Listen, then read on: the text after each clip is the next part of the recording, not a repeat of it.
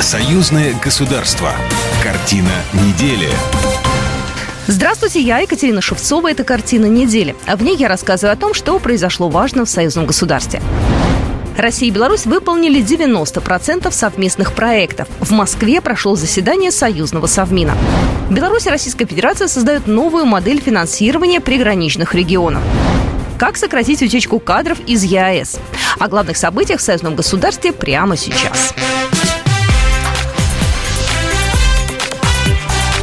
Главное за неделю.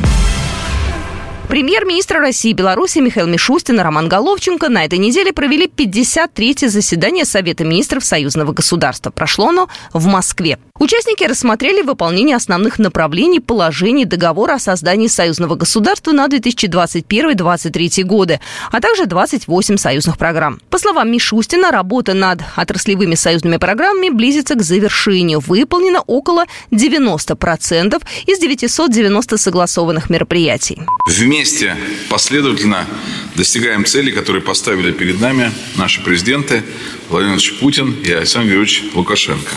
Но прежде всего по укреплению прямых контактов и связей людей, компаний, предприятий наших стран.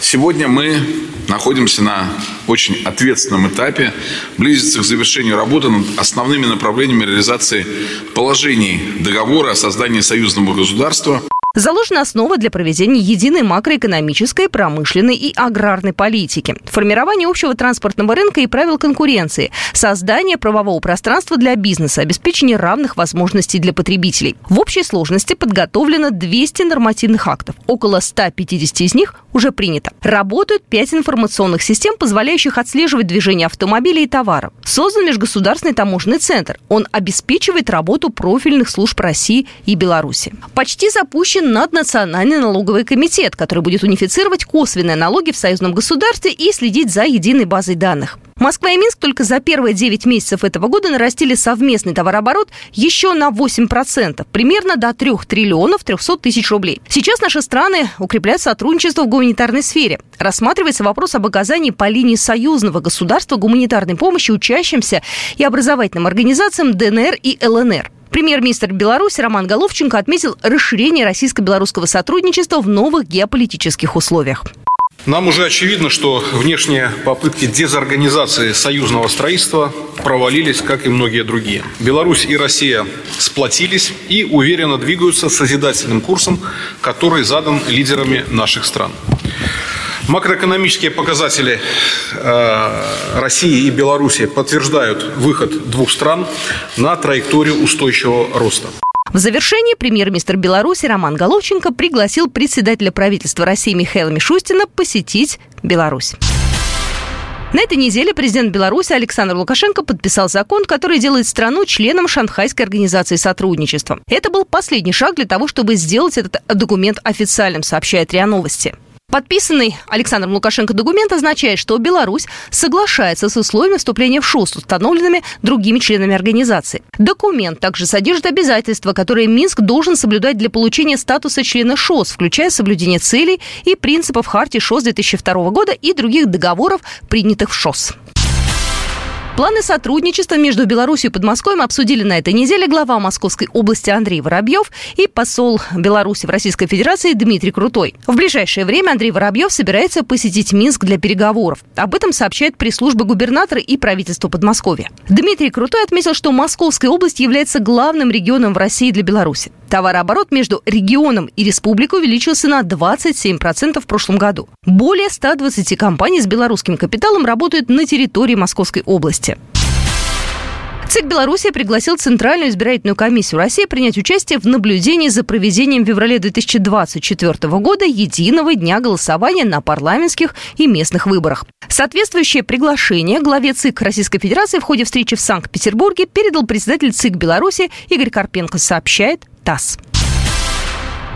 Стратегия единого научно-технологического развития союзного государства готовится к утверждению, заявил заместитель госсекретаря союзного государства Алексей Кубрин во время конференции, посвященной 30-летию образования ГКНТ, которая прошла в Минске. Государственный комитет по науке и технологиям является одной из ведущих структур, благодаря которым Беларусь и Россия взаимодействуют в сфере высоких технологий, отметил Алексей Кубрин в своем выступлении. Единое научно-технологическое пространство не может развиваться без обеспечения безопасности. Активная работа с представителями ГКНТ ведется по вопросам оценки экспертизы деятельности научных коллективов, а также отдельных ученых, которые работают в рамках союзных программ. В Минске прошло заседание комиссии парламентского собрания по законодательству и регламенту. По словам председателя комиссии, идет разговор об увеличении финансирования приграничного сотрудничества. Предполагается, что в будущем э, мы можем расширить эти ресурсы не только за счет бюджета союзного государства, но и за счет государственно-частного партнерства и, возможно, даже создание э, определенного фонда региональных инициатив, э, где могут накапливаться финансовые ресурсы из разных источников. Другой важный пункт – упрощение утверждения проектов их согласования. Сейчас на утверждение проектов входит очень много времени и организационных ресурсов. Кроме того, необходимо ориентироваться на интересы регионов и населения. Еще одно направление – законодательство макрорегионального уровня союзного государства. Ну и плюс ко всему, союзные парламентарии обсуждали вопрос запуска единой системы автострахования, которая может заработать уже в конце следующего года. Сергей Севец, заместитель председателя комиссии парламентского собрания по законодательству и регламенту.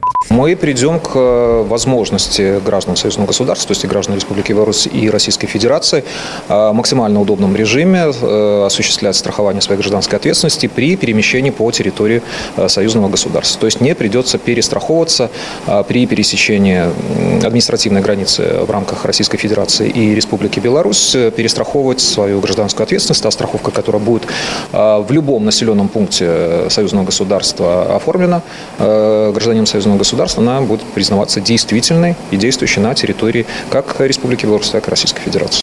Что касается стоимости единой автогражданки, то тут депутаты рассчитывают, что она не будет превышать цену существующих полисов на рынке страховых услуг Беларуси России. Первый энергоблок БелАЭС включат в сеть во второй половине декабря. Об этом сообщил на этой неделе замглавы Минэнерго Беларуси Михаил Михадюк.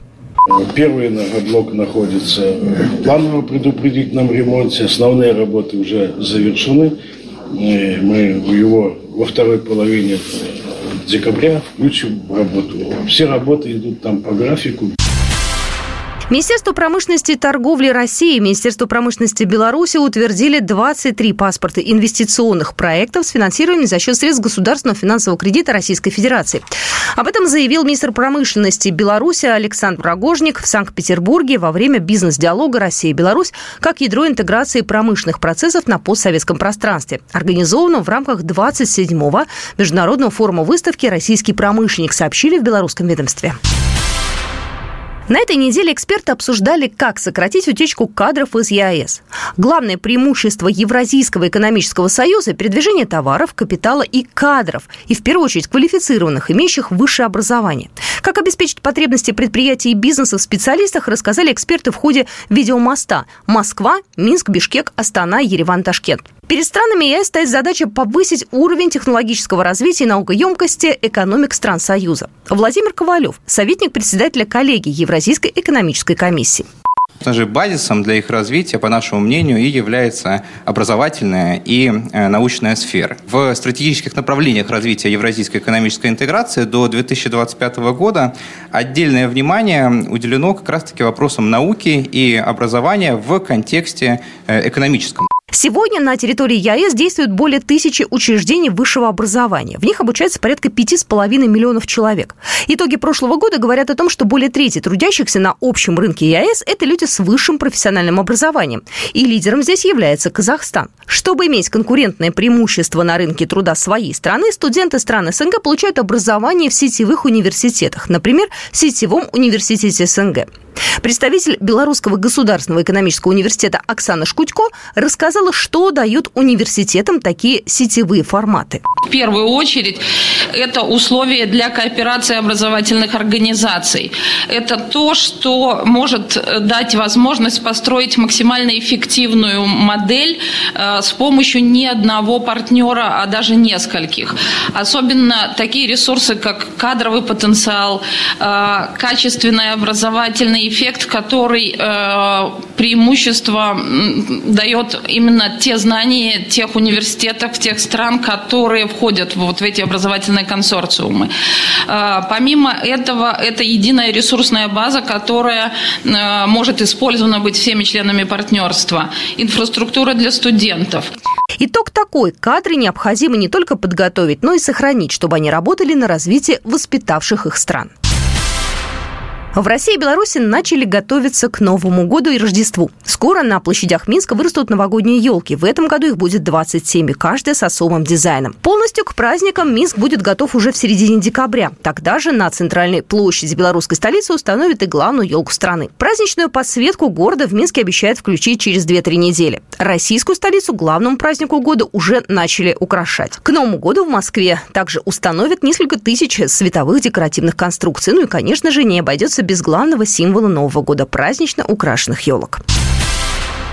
Туристы из России к предстоящим новогодним праздникам раскупили половину мест в белорусских отелях и гостиницах. Об этом сообщает Интерфакс со ссылкой на пресс-службу Российского союза туриндустрии. По словам белорусских туроператоров, расширяется список городов, откуда едут туристы. Если раньше это были Москва, Петербург и Подмосковье, то сейчас в этот список вошел, например, Екатеринбург. Популярностью пользуется тур в гости к Деду Морозу, а также поездки в Могилевскую область. Кроме этого, россиян интересует агроусадьба. Вырос спрос и на корпоративный отдых. Вот такие события события в жизни союзного государства проходили на этой неделе. С вами была Екатерина Шевцова.